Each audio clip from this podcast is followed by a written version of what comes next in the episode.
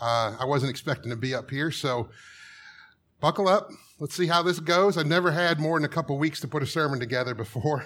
I've always taken a lot of time and practiced with it, and this will be my first one where I wrote it literally just a few hours ago. But I do feel, you know, I've asked people to pray for me, and I do feel that God gave us a good message to listen to today. And I'm thankful to be here to speak about joy today because I was able to experience a lot of joy here on Friday night. Let me show you here if this works. We had kind of a, good time on Friday night here with a lot of joy for the kids. I wanted to share some pictures because we had we made a joyful noise, noise to the Lord on Friday for our dance party. And we have some pictures I'd like to show you how much time, how much joy was in this building.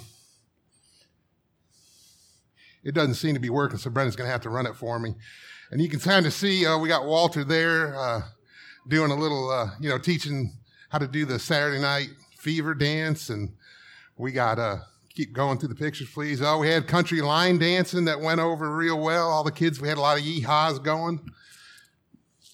You see the kids with all the disco lights and everything. There's where we were country line dancing.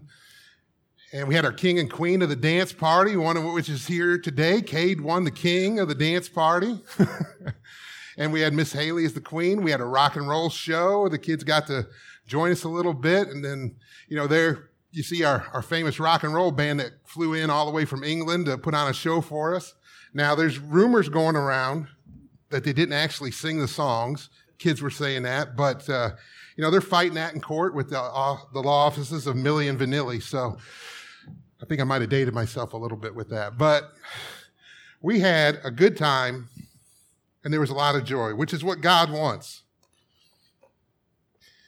You know, He stated throughout so many times in the Bible how He wanted joy for us, and He told us in all the books leading up to the New Testament about this great gift that He was going to give us, the great gift that was coming over and over again this great gift. You know, parents, I imagine we can kind of understand and feel what God was feeling because He had this wonderful gift. We have wonderful gifts for our kids, and it's so hard to not give it to them right away, right? We have the anticipation. We want to give it to them. We want to see the look on their faces when they get a wonderful gift from us at uh, holidays, birthdays, or any other time. But sometimes we have to hold on, right? Got to hold on and wait, and that. But we can kind of feel what God was feeling. And I, f- I think he felt that same thing. He was excited, so happy to give us this gift that we are going to receive at Christmas time. On the next slide, we'll go and read Luke 2, verses 8 through 12, and see how he announced this wonderful gift to the world. And there were shepherds living out in the fields nearby, keeping watch over their flocks at night. An angel of the Lord appeared to them, and the glory of the Lord shone around them, and they were terrified. But the angel said to them, Do not be afraid. I bring you good news that will cause great joy for all the people. Today in the town of David, a Savior has been born to you. He is the Messiah, the Lord. This will be a sign to you. You will find a baby wrapped in cloths and lying in a manger. So here we see it in the Christmas story, which we all know, we've all heard many, many times that the angels announce to the shepherds in the fields that they have good news. Remember that from last week? Good news? Which will bring great joy. We see that God's given us a gift that brings great joy to the world, saves the world, actually. But sometimes, maybe even more so during the holiday season, I don't see great joy in a lot of people. Sometimes during the holiday season, I'll admit I don't feel great joy myself. I'm not getting into great detail on that. I went into it last week, but busyness, commercialism, all those things kind of can suck our joy away, right? But no, but instead of focusing on all those things that cause us to lose our joy, we need to focus on what gives us joy. As much fun and as much joy as the kids had, every adult that was here working at it talked about how much fun they had on Friday night. We need to experience that joy on a daily basis not from a little party, but from a relationship. We need to experience joy with Jesus.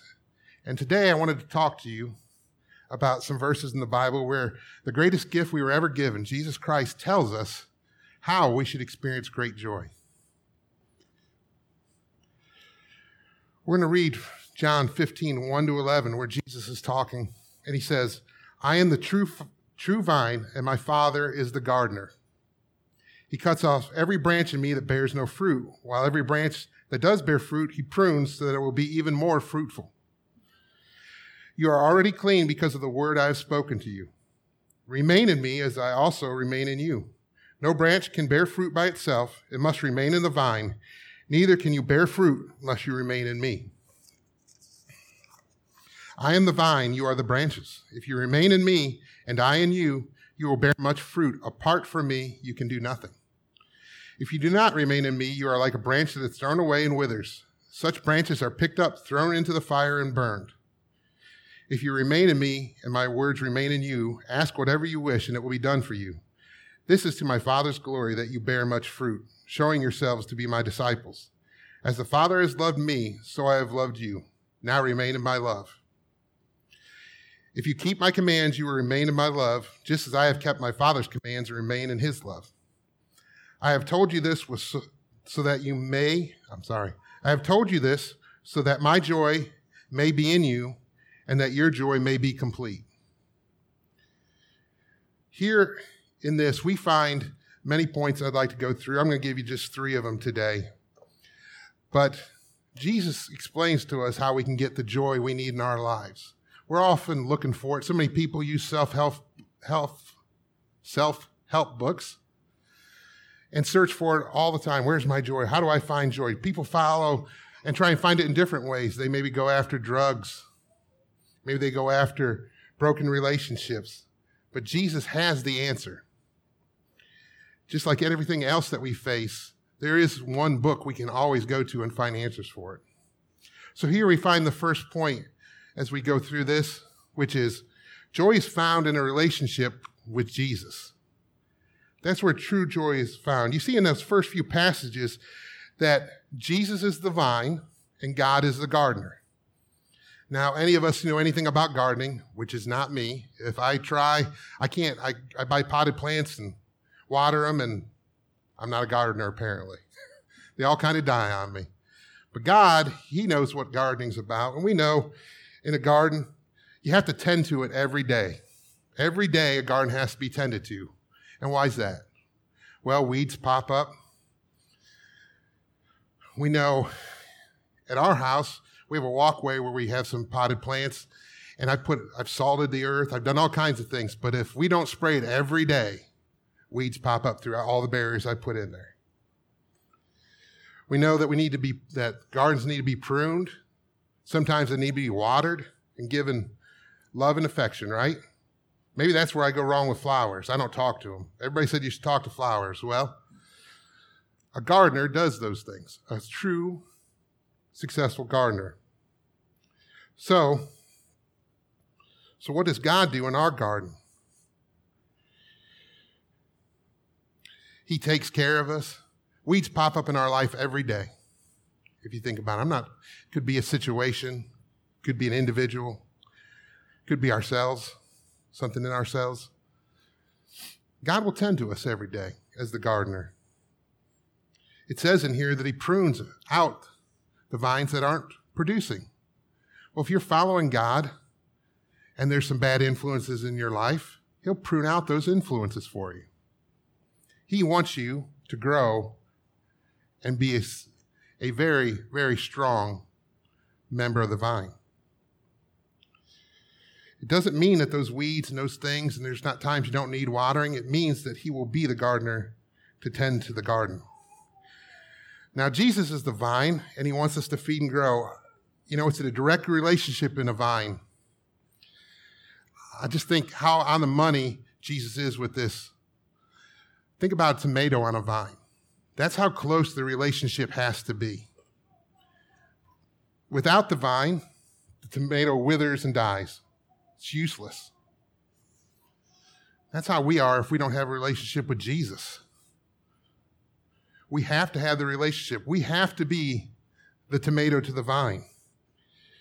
I don't know if the people got it, but the vine, you know, it, it creates the, the tomato, cares for it, grows it, does all the things that the vine needs. And that's what we need in a relationship with Jesus. We need to have that closer relationship with Him in order to really, truly feel true joy. And remember that He desires that relationship more than we ever do. He's a true loving Father that, despite our faults and our sins and the reasons why we let Him down, that never once stops loving us. Never once cuts us from the vine. The only thing that cuts us from the vine is our choices. So, how do we get a close relationship like that with Jesus Christ? It's a million dollar question, although it's an easy answer. We need to talk to him, we need to listen to him. You know, there's an old adage out there boys and girls, I want you to listen to me for a second as they don't look at me. there's an old adage out there, and I try to remember it, although I don't always follow it. You have two ears and one mouth for a reason. We should listen twice as much as we speak. That's the same with Jesus. We need to listen to him and not talk. Not, I mean, we need to pray to him, but we need to listen twice as much because he's going to tell us what we need to hear through some form or fashion. I know Jason could probably relate to this. I can tell you there's so many people that we, we make counsel or something and we say, well, this is what this says. And they, yeah, but not listening. It's right here. I'm, I'm just as bad as anybody else. I'm going through this on joy and I'm thinking why I'm not more joyful. Because I'm a yeah, but guy. I need to be more a yes, sir guy.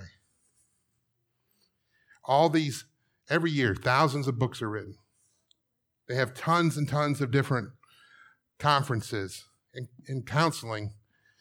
Laura could speak to it as a counselor about people who are having, in trouble with bad relationships. And just like a relationship with Jesus, it's the same thing. You're not listening to each other, you're not talking to each other, you're not loving each other. It's that simple. So, to have a relationship with Jesus, we need to do those things, desire it in our hearts, truly desire it in our hearts, and grow a relationship so much that we're like the vine and the tomato, that we can't exist without the vine. You know, the second thing that I see in these verses on joy is that joy multiplies with Jesus. I want to bring those verses up, I think starting in verse 4, and go through that again real quick. Remain in me as also I remain in you. No branch can bear fruit by itself, it must remain in the vine. Neither, you, neither can you bear fruit unless you remain in me. I am the vine, you are the branches. If you remain in me and I in you, you will bear much fruit. Apart from me, you can do nothing. If you do not remain in me, you are like a branch that is thrown away and withers. Such branches are picked up, thrown into the fire, and burned. If you remain in me and the words remain in you, ask whatever you wish, and it will be done for you. This is my Father's glory that you bear much fruit showing yourselves to be my disciples. So, what's Jesus, Jesus asked, telling us here? I'm going to ask the boys and girls if they can answer me for a minute. How many, does anybody here like watermelon? Like watermelon? Dayton, what's one of the funnest things about watermelons that you spit out? The seeds of the watermelon, right? You know, these things that grow on vines all have seeds in them, right? Now, what do the seeds, when you spit out or however they go, what do they create? New watermelons. I'm glad you didn't say a mess. I was thinking they were going to say it makes a mess. but the seeds spit out, fall on the ground, they create new watermelons over and over again. You see, when we're in a joyous relationship with God, He wants us to be fruitful, full of joy, and to spread the word. The seeds that we develop from the vine and spreader are when we share about the joy we have with Jesus to converts, people who have not heard the word. You see, we're all part of this ecosystem, so to speak, in the Bible. We're not just to get this gift, it's my gift, and I love it so much, and I pet it and all this and take care of it, and it's great, but I don't share it with anybody. We're to take this gift and share it with everybody, anyone you can. And how do we do that? By being joyous people. You don't ever see anybody, I guess, I'm not a morning person. I have to get up at 5 a.m. and be at work by 6 to go over. My guys can tell you I'm probably not the most joyous. I'm not really mean, but I'm not really the most joyous person in the morning. By being so, I'm not able to share the word for them if they're being down. They don't want to come and talk to me any more than they have to. I said this many times. You want to be the type of guy who's walking on the street and someone's glad to encounter you, or be the type of person that the person crosses the street through heavy traffic to get away? When you're joyous, when you feel the love that God has for you, when you're part of the vine and we're connected so much that nothing can pull us apart, other people see that. Other people want that. You can't be a down person and share the love of Jesus Christ. People be like, man, I don't want to be like him. And so many times Christians can be that way. We can be judgmental, think we're the judge, jury, and executioner because we know this stuff. I'm a person standing up here today thankful that not all Christians are like that and that this church is not like that because I was one that was not walking a very straight and narrow path, as I've mentioned before and shared before.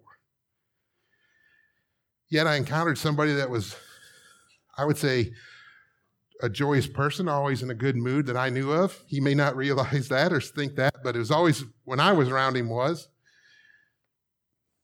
And he didn't judge me. He knew the problems I had. He worked with me. He could tell from my language and attitude at times I wasn't a very good person.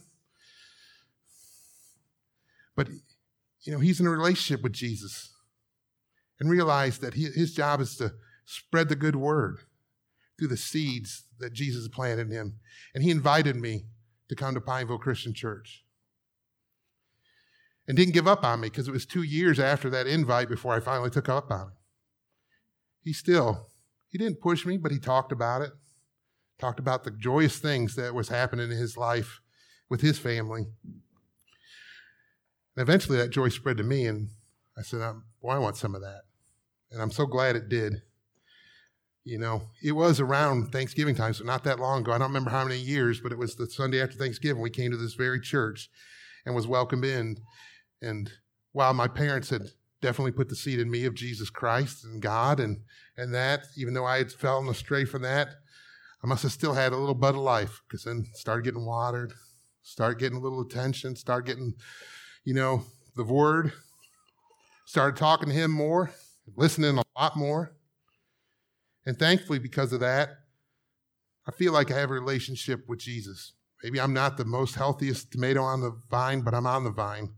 And I can't imagine losing that relationship. Now, I want to do the same for others of what John, who used to come here, did for me. I want to tell him, man, come on. I want to tell him, Kids, did we have a good time on Friday night? Can church be fun? Don't all speak up at once. we had a great time. I want them to know church is great, full of joy. You want a relationship. How could you not want a relationship with someone who loves you all the time? The good news of Jesus Christ, that's how we do that. We need to be joyful and show we are happy to be a Christian. people be drawn to it. There's no need to fake it. There's no need to fake joy. You should have the joy in your heart. Remember point one there's no need to fake it. You'll have a relationship with Jesus Christ. So be joyful and ready to share that joy. It is so important. As I mentioned in the scripture, it's so important for us to spread and keep the vine healthy. Well, the vine's always healthy, but keep the vine growing to these other people that need it. Finally, the last point I see in here is joy is experienced through the love of Jesus. I want to bring up that last scripture and talk about it real quick. In verse 9, it says, As the Father has loved me, so have I loved you. Now remain in my love. If you keep my commands, you will remain in my love, just as I have kept my Father's commands and remain in his love. And listen to this I have told you this, that my joy may be in you, and that your joy may be complete. I think it's an obvious point, but one we forget so often. Joy is found in love. We know that in our own relationships, right? Maybe it's in that moment when you first met that other person, when your heart skipped a beat. And it's like, maybe this is the person. I still remember the chance encounter with my wife. Now, I'd met her a couple years before, and she saw me at some of my worst times, but then we had a chance encounter at a gas station. I remember that to this day. I imagine most of you remember that chance encounter in your life. Maybe it's uh, when you and your mom and dad had a special day or something. That love that you have with them. I, you know, maybe you went out to a park on an autumn day and played some, some games out there together as a family. Special times filled with love that you can remember still to this day, that brings joy to your heart. Maybe it's when you were in that delivery room and that special gift that God gave you.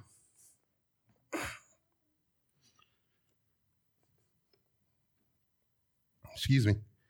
When you instantly love somebody you never met before. As you can tell me as a parent, I'm sure you as you. You remember that day? There's nothing like it.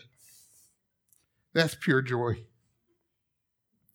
That's the level of joy that God has for us and feels for us as His children.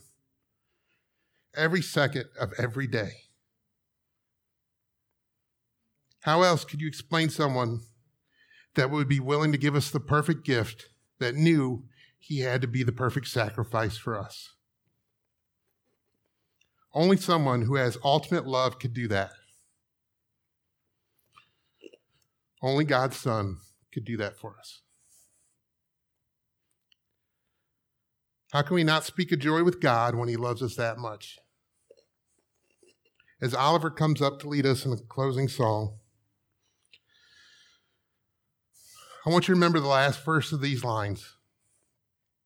I have told you this so that joy may be in you and your joy may be complete. God wants us to have joy in this world. He loves us so much that He gives us everything we need. In the Advent season, we prepare, prepare ourselves spiritually for the gift we are going to be celebrating, right, on this Christmas day. To be filled with joy and spread it through the world. That's God's desire for us, is to be full of joy and spread it through the world. Last week, I gave you an opportunity to come up here and light candles so you can remember to spread hope through this holiday season. And we, we really thought that was very, a very nice gesture. And we're going to do something similar today as they lead us in the final song. This week, we have a little different. Jason came up with a great idea. We have these little bells. As they're singing the final song, I want to invite you to come up and take one of these bells and place it on your keychain. And as we're going through the busyness, the commercialism, the craziness that can be life sometimes through the holiday season, maybe you'll get your keychain out and you hear the bell like the bells of Christmas joy that rang out. And we'll remember that we're filled with joy in our love and relationship with Jesus Christ.